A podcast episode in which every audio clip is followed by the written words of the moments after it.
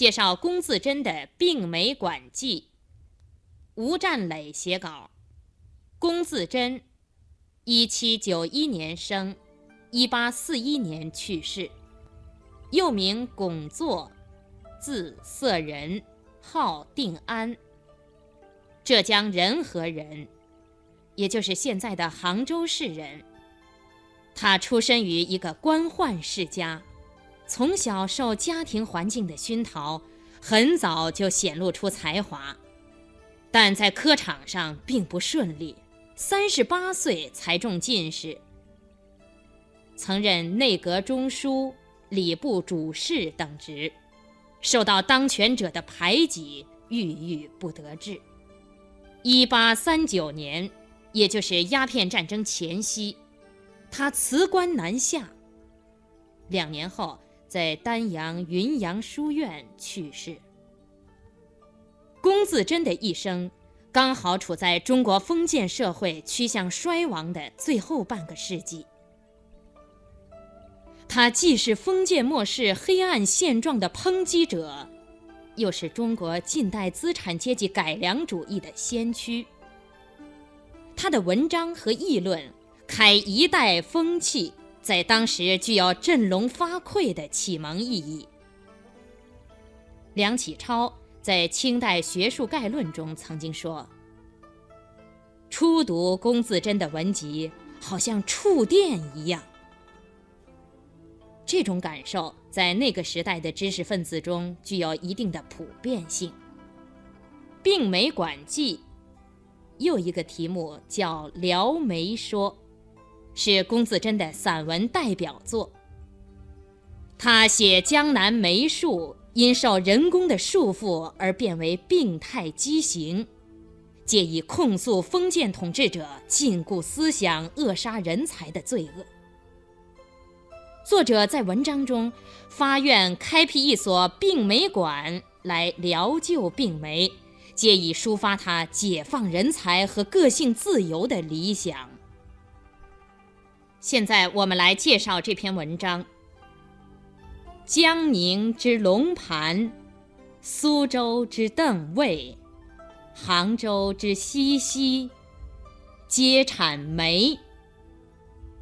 文章开头点出三个著名的产梅圣地：一是江宁之龙盘。江宁指江宁府，就是现在的南京市。龙盘指龙盘里，在南京清凉山下。二是苏州之邓尉。邓尉是山名，在苏州西南。传说汉代有个名叫邓尉的，曾经隐居在这里，所以叫邓尉山。三是杭州之西溪。西溪在杭州灵隐山西北。宋元以来是赏梅的圣地，皆产梅，是说这三个地方都出产梅花。至于是什么样的梅花，这里暂且不做交代，留到下面再说。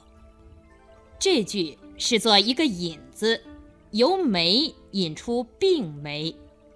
或曰：梅以曲为美，直则无姿。以期为美，正则无影；美以疏为美，密则无态，故也。这段的大意是：有人说，梅树的枝干弯弯曲曲的才美，直了就没有风姿；歪歪斜斜的美，正了就没有美丽的影子。梅花以开得疏疏朗朗为美，密了就不好看。道理本来就是这样。七，横斜，无景的景字在这里读影，指梅花的影子。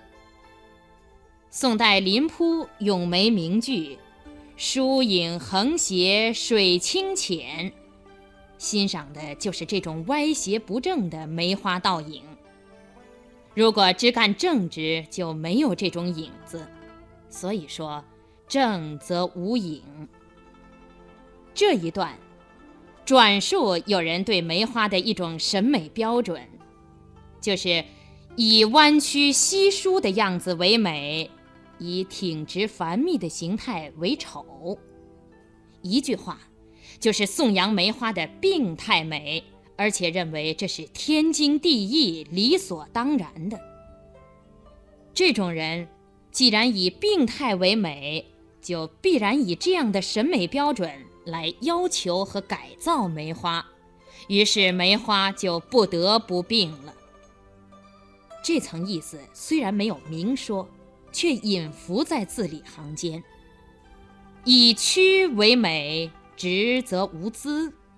以漆为美，正则无影；以疏为美，密则无态。六个短句排比而下，最后顾也作一总结，即是骈散结合，在整齐中愈有变化。这一段，先把颂扬并梅的论调摆出来，便于下文追究祸根。进行针锋相对的批驳。此文人画士心知其意，未可明照大号，以生天下之美也；又不可以使天下之民着直删密除正，以妖眉并眉为业，以求钱也。梅之妻之疏之屈，又非蠢蠢求钱之民能以其志立为也。这一段，针对上述那种以病态的审美观欣赏梅花的谬论，尖锐地指出，这种论调来自文人画士们，他们心里很清楚自己的真正用意。但不便公开明白的大声号召，让别人根据他们的标准来衡量天下的梅花，又不能使天下的老百姓为了赚钱而按照他们的心意去改造梅花。绳，衡量的意思。着指山密除正。是指砍削和铲除梅树的枝干繁枝，以夭梅并梅，是说使梅树夭折畸形。梅之期之疏之屈，又非蠢蠢求钱之民能以其智力为也。指出。梅花这种歪斜、稀疏、扭曲的所谓病态美，又不是糊涂而想赚钱的普通老百姓所能动脑筋做出来的。言外之意是，这都是文人画士们干的。这一段文章一共用了三个长句提顿叙事，“未可”“又不可”“又非”三词。分别领起了三层意思，相承相转，一波三折，为下文做了很好的铺垫。有以文人画士孤僻之隐，明告玉梅者，着其正，养其旁条，删其密，邀其致之，除其直。恶其生气，以求重价，而江浙之美皆病。文人画士之祸之烈，至此哉！这一段，首先是说，有人把文人画士欣赏病梅的内心秘密，明明白白地告诉了出卖梅花的商人。玉，出卖的意思。明告玉梅者的“明告”二字，回应前段，文人画士心知其意，未可明诏大号等句。文人画士不便明说的心里话，由他们的代言人明白的说出来了。文章接着说：“于是卖梅花的商人就砍去梅花的正干，培养旁枝，山削繁密的枝条，摧折新生的嫩枝，铲除挺直的枝干，压抑梅花的生机。”如此来迎合文人画士的嗜好，以求卖得好价钱。于是江浙一带的梅花都成为病态。文人画士之祸之烈，至此哉！请看，文人画士的祸害竟达到如此严重的程度啊！作者的愤慨和感叹是强烈而深长的。他痛恨文人画士把好端端的梅花弄成这般模样，又感叹迎合求利的小市民如法炮制，趋之若鹜。两下里一拍即合，双方各遂其愿，而遭殃的却是梅花。如果说文人画士是罪魁祸首，那么，培植和出卖病梅的商人，以及把文人画室的隐秘透露给商人的代言人，则是一伙为虎作伥的帮凶了。这里，作者表面上是在说那些文人画室及其代言人，还有那些蠢蠢求钱之民，实际上。矛头所向是扼杀人才、禁锢思想的清朝统治者和他们的大小奴才，用的是一种寓言式的隐喻手法，在抨击病态审美观的表面文章下，包蕴着深刻而尖锐的政治内容。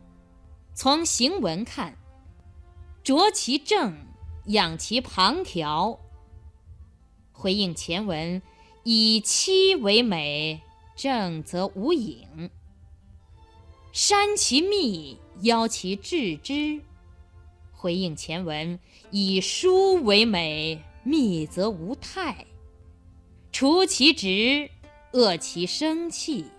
回应前文：以曲为美，直则无姿。前后相承，文脉细密。同时。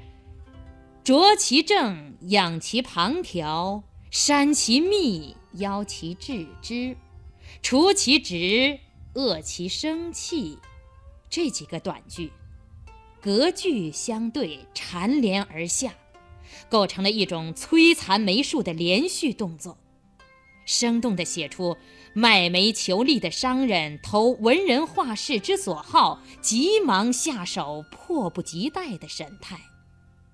江浙之梅皆病，则回应开头江宁之龙盘、苏州之邓尉、杭州之西溪皆产梅一句，慨叹产梅圣地的梅树全都成为病梅了。皆产梅和梅皆病的两个皆字遥相呼应，前者。表示三个地方的梅都享有盛名。后者叹息三个地方的梅都已经成为病梅，无一幸免。语句十分沉痛，因此接下来的一句“文人画士之祸之烈至此哉”，也就更显得悲愤满腔，痛恨不已。余购三百盆，皆病者，无一完者。既弃之三日，乃事疗之，纵之，顺之。毁其盆，悉埋于地，解其宗父。以五年为期，必复之，全之。余本非文人画士，甘受垢利，辟病梅之管，以助之。这一段，写作者痛慨于病梅，就多方购买，开辟病梅馆来收藏，发誓治好病梅，恢复它的天性。不管别人怎样辱骂，这个决心是下定了。鱼购三百盆。三百是说多，不是实数。皆病者，都是病梅，无一完者，就是没有一盆是完好的。皆和无一，从肯定判断和否定判断两个角度加重语气，强调说明。既弃之三日，这是为病梅而哭，也是为天下受迫害和遭禁锢的人才一洒同情悲悼之泪。但是作者不是以一哭了之，而是哭过之后立即付诸行动。既弃，是说哭过之后。这个“祭”字紧接下句的“乃”字。表示马上动手，乃是疗之、纵之、顺之，毁其盆，悉埋于地，解其宗父，以五年为期，必复之全之。这几句一气呵成，节奏急促，写出作者忧心如焚、急于疗救病梅的心情。他与描写卖煤求利的商人，啄其正，养其旁条，删其密，邀其致之，除其直，遏其生气，以求重价那一段，正反相照，针锋相对。作者明白宣告，自己本非文人画士，甘受垢利。就是甘愿受到这伙人的讥讽和辱骂，决心反其道而行之。他的方针是聊之、纵之、顺之，就是疗救病梅，解放它，顺从它的天性，让它自然的生长。作者所采取的具体措施是毁其盆。悉埋于地，解其宗父，就是打碎花盆，把病梅全部种在地里，解开束缚在枝干上的棕绳。他的目标是以五年为期，必复之全之，就是在五年之内，一定要恢复梅花的本来形态。保全它的天然生机。为达到这个目的，他就辟病梅之馆以助之，特地开设一个病梅馆来收藏治疗它们。这简直是病梅医院了。作者的决心很大，乃是疗之，必复之全之。一个“是”字，一个“必”字。表示斩钉截铁，毫不动摇。这一段分作几层意思，逐次写来，显出治疗病梅的方针明确，措施得当，目标切实。文章也写得纵横奔放，一气贯注，有锐不可当的气势。呜呼！安得始于多暇日？有多闲田，以广筑江宁、杭州、苏州之病梅，穷余生之光阴，以疗梅也哉！最后这段，文情一转，由决心治疗病梅触发感慨。作者深表遗憾的是，由于时间和条件的限制。不能使江浙一带的所有病梅都得到疗救，为此他叹息说：“唉，怎么能够让我有充分的空闲和多余的土地，来广泛的收藏南京、杭州、苏州的病梅，尽我一生的光阴来从事疗救病梅的工作呢？这个结尾，使人想到诗人杜甫在《茅屋为秋风所破歌》中那个不可能实现的宏愿：“安得广厦千万间，大庇天下寒士。”俱欢颜，风雨不动安如山。龚自珍的感叹，反映出封建末世政治的黑暗和腐败，以及人才遭到禁锢扼杀的普遍性和严重性。积重难返，依靠个别人的呼号和努力是无济于事的。